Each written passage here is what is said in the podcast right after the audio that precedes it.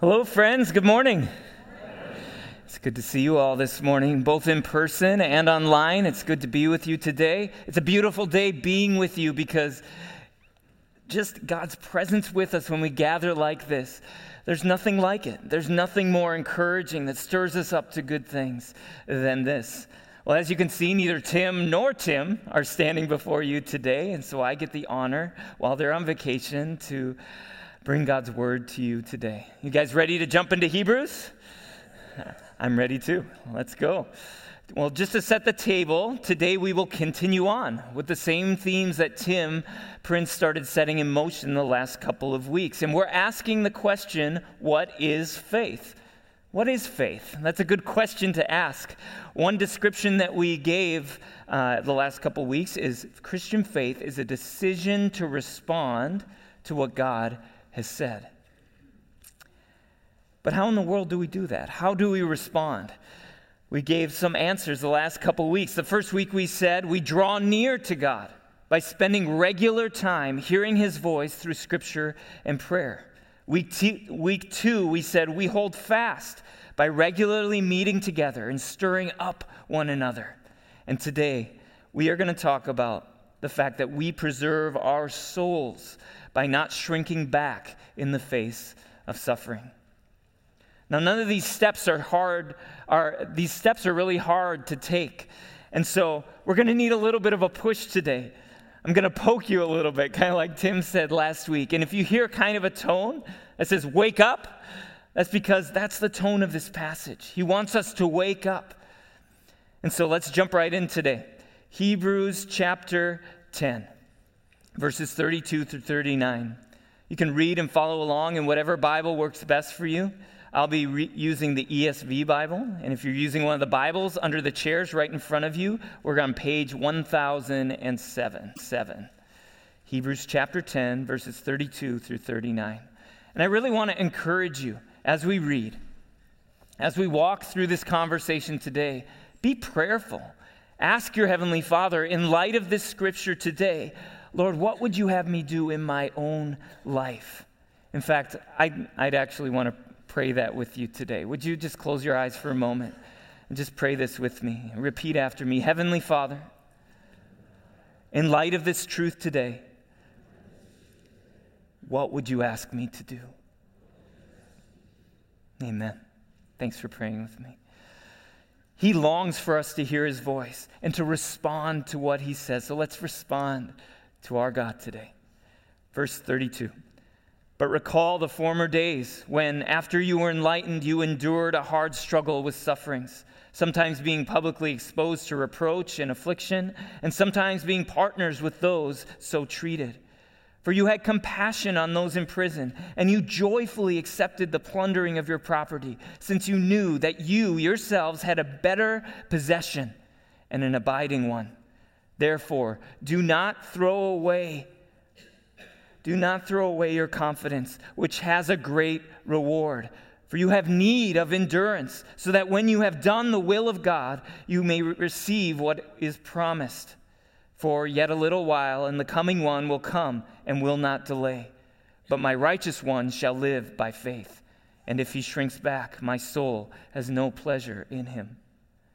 But we are not of those who shrink back and are destroyed, but of those who have faith and preserve their souls. This is the word of the Lord. Thanks be to God. Well, if you're a follower of Jesus today, I want you to hear this. You are, by definition, someone who preserves your soul. In terms of preserving their souls, the Jewish Christians in the first century, they were in a tough spot. Christianity was spreading more and more rapidly all the time, but it by, was by no means the majority religion. And Christians were experiencing severe persecution. The same spirit that led the mob to, to crucify Jesus, the same spirit that led Saul of Tarsus to hunt down and to kill Christians, that spirit was alive and well in the first century. And this left young Christians vulnerable. They experienced an extreme public shame and ridicule. Many businesses wouldn't even deal with Christians. Christians would have to buy food behind closed doors and under the table. Christian business owners generally did not do very well. They lost social connections, they were losing friends, they were losing family. And we see that they were, their property was being plundered and they were even imprisoned for their beliefs. And in the face of all this, I'm sure you can well imagine it'd be easy for them to say, Man, I don't think that this is worth it. What if this Jesus thing isn't true? Maybe it's better that I just go back to Judaism. I mean, it's the same God anyway, right? I haven't seen Jesus lately. Have you?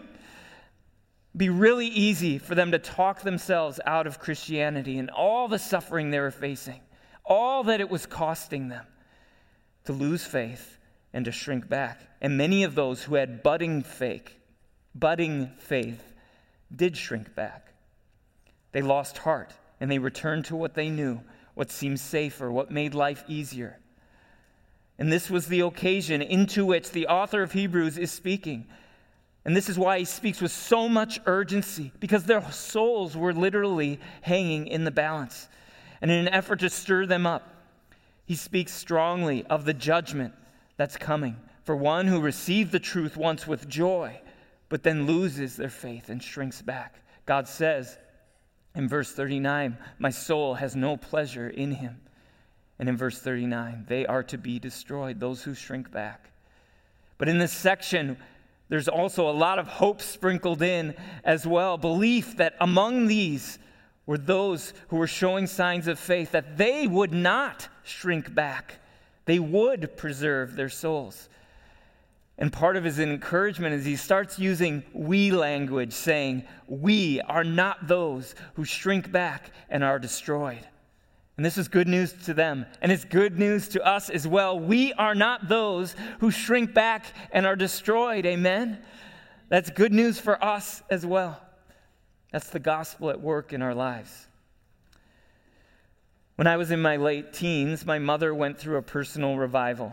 Spiritually, God was setting her life apart, and there began to be noticeable changes in her life in the area of prayer, personal worship, and study of His Word and her relationship with God blossom. And I noticed, and unexpectedly, these changes in her life started affecting my life, and I found myself stirred up and compelled. And I started to pursue his presence in the middle of the night, to just go be with him, worship, read my Bible, and pray. I just wanted to hear his voice. And in those years when I was 16, 17, and 18 years old, God would call out to my heart to seek his face. And he was laying a foundation in my heart. He was digging a well in a cistern that throughout my life, through all the ups and downs, that I would have what I needed to be sustained. And it was during that time that he also confirmed the calling on my life to ministry. I was convinced that no matter what happened, professional or otherwise, I was going to be someone who worshiped God like a Levite of the Old Testament would serve and worship day and night. And this is the identity that I carried with myself year after year. Even as life filled up with marriage and kids and job, ministry, more responsibilities. Even as, God, as life filled up with more and more people to care for. And it was a good thing. I wanted to serve Him, I wanted to love Him, and it was what my life was all about. And yet, as my life filled up more and more, I would draw near to him in those desperate ways less and less. I would go and be with him in the middle of the night less and less. And in what seemed like a blink of an eye, I was suddenly 40, asking the question of God, why is this life of living out the very calling that you placed on my life feeling so lifeless and without purpose? And I asked this God, I asked this question of God for over a year. Then, on a beautiful day in May of this year, the morning sun, I remember the morning sun was shining, and I was sitting across from a Christian brother at Denny's at 6 a.m. before work. And as we had our Bibles open, we were ready to stir each other up from the book of Hebrews. And God's voice spoke to my spirit in response to the question that I had been asking over and over again. He said to my heart, In the face of life's worries, you have forgotten your first love. You no longer pursue me desperately like you did in the nights of your youth, and you've run out of fuel for the fire. And I realized it was true that slow, so, slowly over time, I had made incremental compromises, the kind of sacrifice that it would have taken for me to pursue God the same way I did when I was young. It was growing too costly, more and more costly every year. And I stopped drawing near in those days. And I was li- left to live off the fuel of when I was young. And in that moment, in a virtually empty Denny's over fruit and toast, God was stirring up my heart to return to the things that I had done at first. He was speaking to me much like he did to the Ephesian church in Revelation chapter 2. He says, But I have this against you, that you have abandoned the love that you had at first. Remember, therefore, where you have fallen, from where you have fallen. Repent and do the works you did at first. And even though God was correcting me in that moment, I can't tell you how wonderful it was to hear his voice so clearly, like he did when I was younger. And I sensed a very similar tone from the author of Hebrews as I studied this passage this week. He's saying, Remember your first love. Wake up and remember the things that you did at first. Recall the former days when, after you were enlightened, you endured a hard struggle with sufferings sometimes being publicly exposed to reproach and affliction, and sometimes being partners with those so treated. For you had compassion on those in prison, and you joyfully accepted the plundering of your property, since you knew that you yourselves had a better possession and an abiding one. There are times when we need a reminder of the things that are, matter most in life of what captured our heart in the first place. At first, these Jewish Christians were so captured by the good news of Jesus that they embraced all kinds of suffering. They put themselves in harm's way so that they could stand beside those being afflicted, even allowing their property to be taken, even allowing themselves to be put in prison for the gospel. And this passage tells us exactly why they were willing to do this because they knew they had a better possession in Jesus Christ, an abiding one, one that would never be taken away from them. And they must have believed that this reward is far greater than any hardship because no one leaves what they know. No one leaves the places that are predictable, peaceful, and generally good in order to go to something that's harder and not as good and not as worthy. We just don't do that as humans.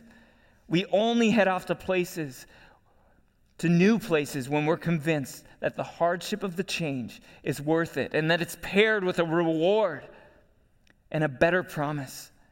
At some point, those who had budding signs of faith, they were compelled. They said, you know, following Jesus the Messiah through hell and high water is better than the safety and the comfort we experience in Judaism.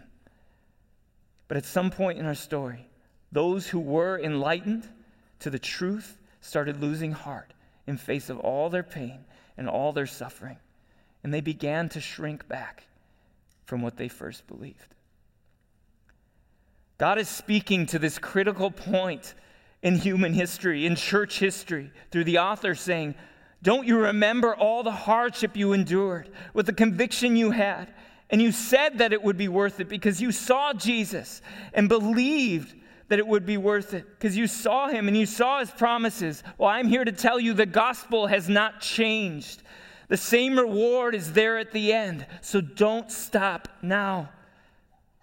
You want to say, I'm not experiencing the promise. And since I'm not being saved from this situation, Jesus must have failed. And, Christian, God wants you to know today that in the middle of whatever you are suffering, Jesus did not fail. It's very likely that his plan is not to deliver you from pain yet, but to prove that he's still God right in the middle of your pain, that he's with you, and that he wants to reveal himself to you through your suffering. Verse 37 tells us of a coming one who will one day restore all things, make all things new, make all things right. But until then, God wants to reveal himself through your suffering. The tense of the original Greek of the phrase abiding possession in verse 34 conveys the truth that not only do we have a future heavenly possession, but we possess our reward in the present as well. It is a presently abiding reward. For the Christian, life cannot be all about eliminating pain and suffering from our life. That must not be our primary focus this side of heaven. That's God's job. All the biblical authors assume suffering in this world. Jesus said, In this world, you will have trouble. Scripture, scripture teaches us in Ephesians and Corinthians and 1 Peter that Christ is revealed to us as we share in his suffering. In James, it says, Consider it joy when you, you encounter trials of many kinds. Jesus tells us that the Christian life includes persecution that the abundant life goes hand in hand with a life of suffering and trial and includes uncomfortable activities like visiting the sick, the destitute, and those in prison. And in these commands, we see that suffering is something voluntary. We literally sign up for pain. And why is that? Because Jesus signed up for pain, and He's our example. He stepped into the world that was broken and dark and full of pain in order that he might restore it. And we are called to follow in his footsteps, to serve as redemptive agents in the world on his behalf. We have to step into, actually step into the suffering, our own suffering, the suffering of others, into the dark places, the broken places, and engage with it. As followers of Christ, our voluntary response to God's voice is to stand firm in the face of our trials and preserve our souls. We do this by taking redemptive stance in the world, by declaring the truth, by caring for those who are afflicted, loving our enemies without retaliation, even when something evil is being done to us. It's much like Jesus when he said, Father, forgive them, even while they crucified him. But too many of us become passive and crushed by our hardship. We become bitter and resentful, and worse yet, we shrink back. We find the safest place we can and we go hunker down. Our priority in life becomes finding the places with the least amount of pain and harm. Now, I want to pause in the middle and just give a disclaimer. Some of you are in really hard relationships really hard circumstances, and you're struggling with knowing whether the most redemptive step is to stay in the relationship or the most uh, redemptive step is to get out of the relationship. And those are really hard questions to wrestle with. So, if you're in that kind of situation where there's a truly deep, deeply toxic relationship, please seek biblical a biblical counselor, someone with godly counsel they can help you sort through how to follow Jesus. So, what are the ways we shrink back in a place like Hudson, Wisconsin? We start favoring our personal comfort or safety over our redemptive work in the world.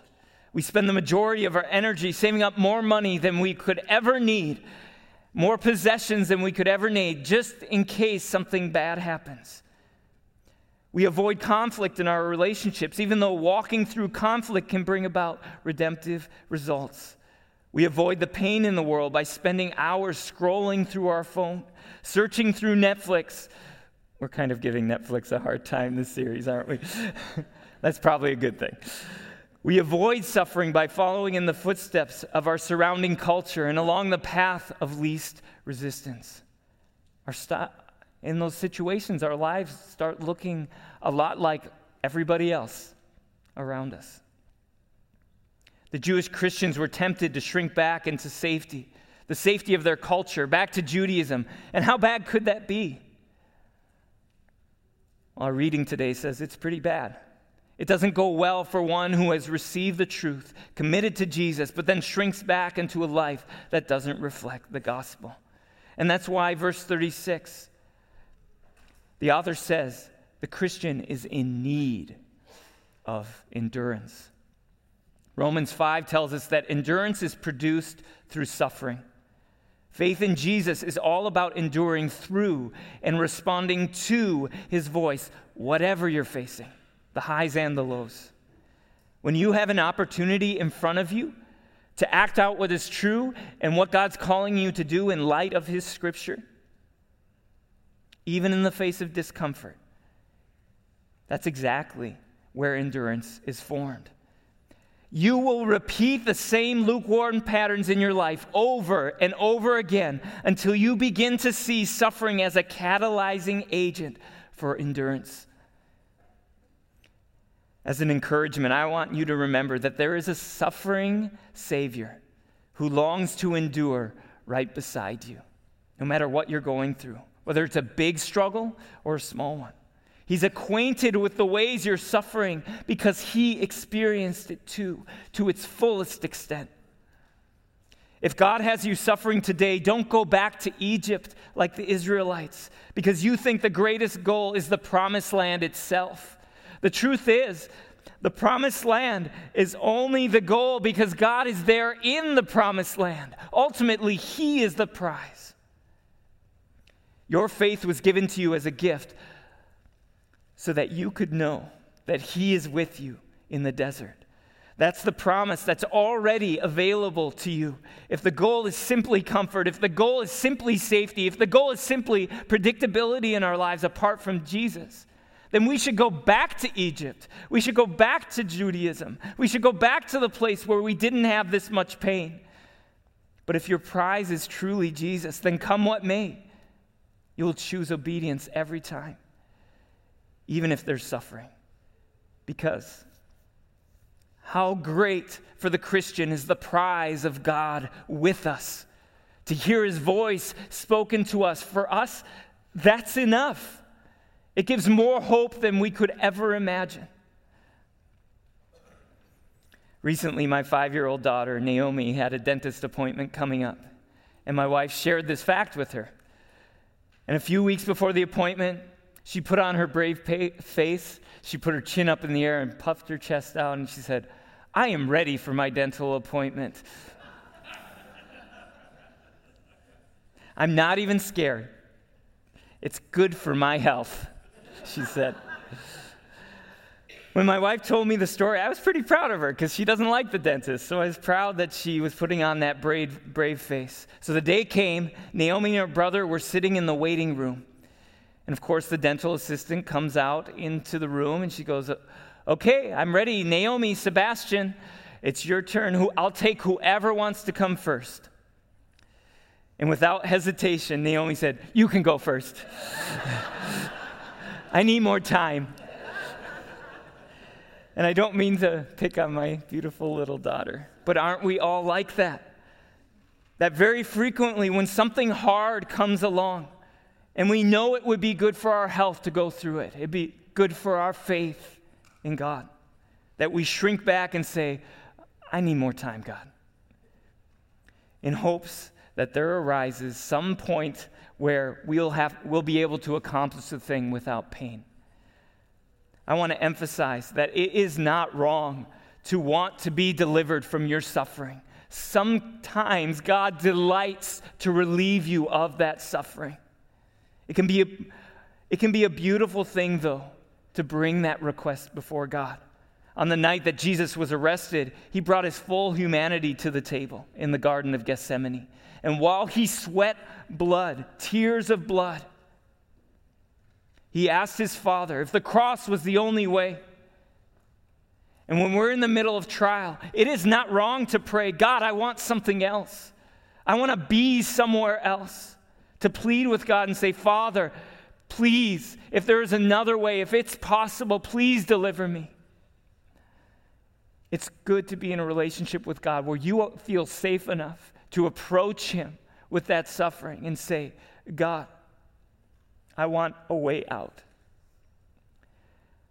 But if that is where you are, and you want to be one like in this passage who does not shrink back, your next step of faith is to say, Yet not my will, but yours be done, and to seek his will through prayer. This reflects verse 36. We need to embrace these moments as critical to our understanding of who God is and the abundant reward we receive as those who do God's will. Because for each time we are only asking for deliverance from our pain and suffering, we will remain just an acquaintance of God, or at worst, a stranger, where Jesus would eventually say, Depart from me, I never knew you. It is so critical for the development of our faith to say, Not my will, but yours be done. Having faith in Jesus means being someone who takes up a cross, who sacrifices themselves, and not walking away from that cross that's been placed before us.